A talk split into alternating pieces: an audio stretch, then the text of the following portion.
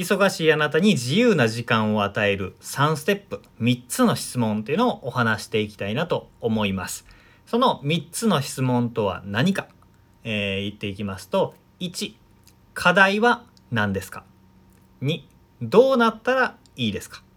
?3、2の状態にするためにはできることは何がありますか？この3つです。課題は何か？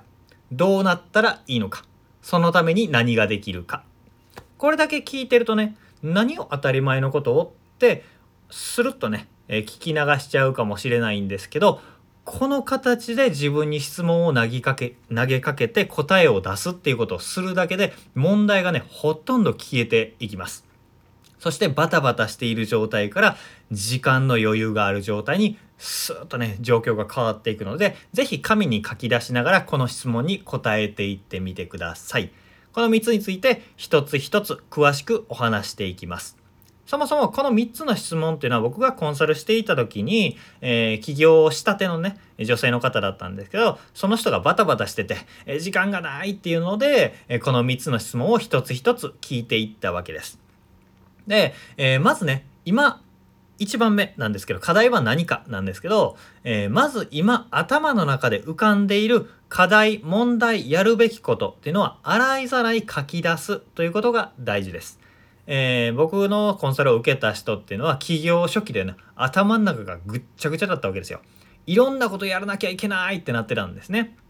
企業初期って本当に忙しくってでも成果が上がらなくってバタバタバタバタする時期なんですよ。でその女性の方がどんなことを考えていたか私の課題は何かって聞いたところ、えー、こんな課題が出てきました。例えばでお話しするんですけど、えー、毎回お客さんに同じ話をしている。同じ説明をしていて時間を取られすぎているっていう問題を解決したい。もう一つが口コミでしかお客さんが来てないのでそれ以外の経路の新規開拓もしたい。集客をしたい。えー、自分が気に入った商品を代理店販売したいけど取りかかれてない、えー、セールス完了しました、えー、売れた買いますって言われたのに分割払いの設定とか、え決済方法がなかったからどうしたらいいんだろうっていうので決済が遅れてるとか。え、地元その徳島の方だったんですけど、え、地元でセミナーしてたんだけど地元だけじゃなくて東京とかでもやりたいとか、え、友達紹介価格を決めたいですけどどういう仕組みしたらいいんですかねとか、えー、事務とか経理が苦手なんですけど外注とかどうやったら委託できるんですか？とか確定申告税務とかわからないんですけどどうしたらいいですか？みたいな、えー、今ねこう聞いてるだけでもこんなことを同時に考えてると頭ぐちゃぐちゃだろうなっていうのがわかると思うんですよ。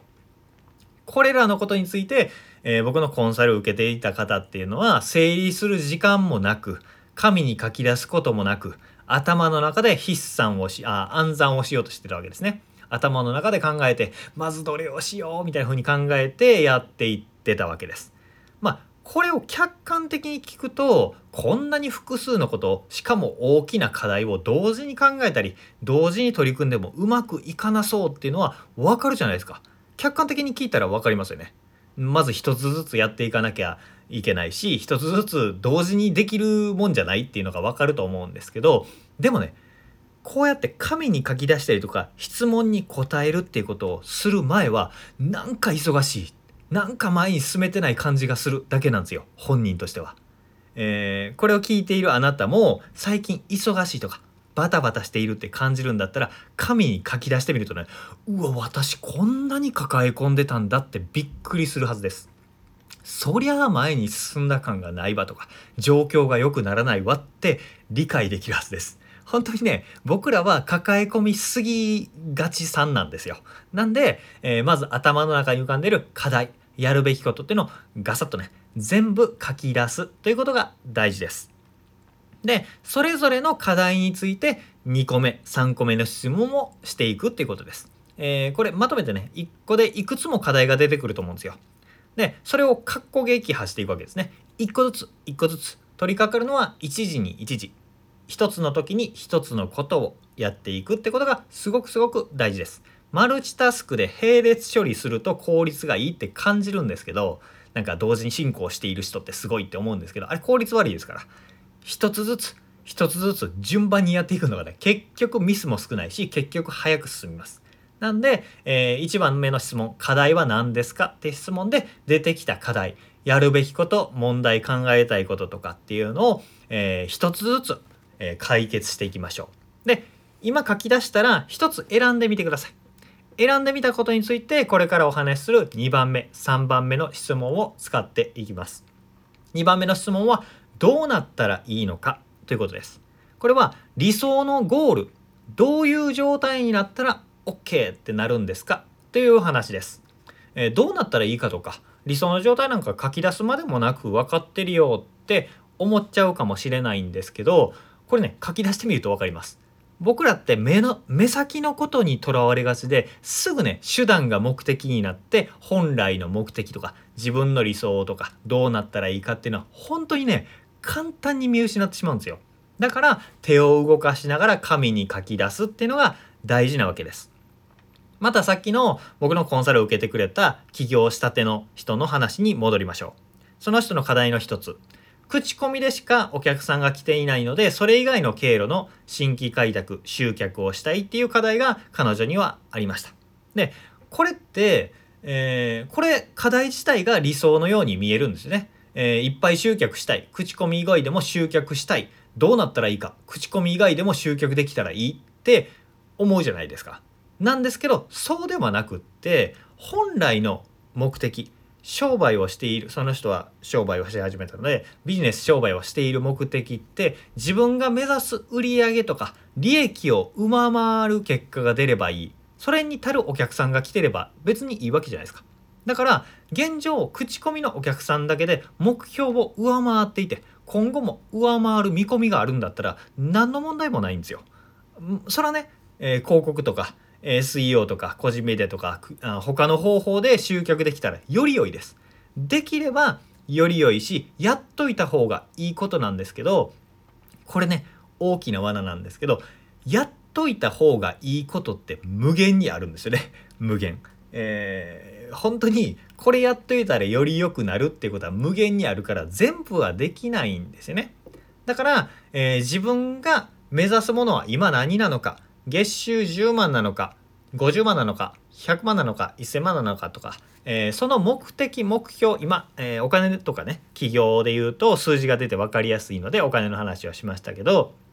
その方は月50万ぐらいあったらいいっていうので50万以上売り上げ上がってたんですよほぼ利益で。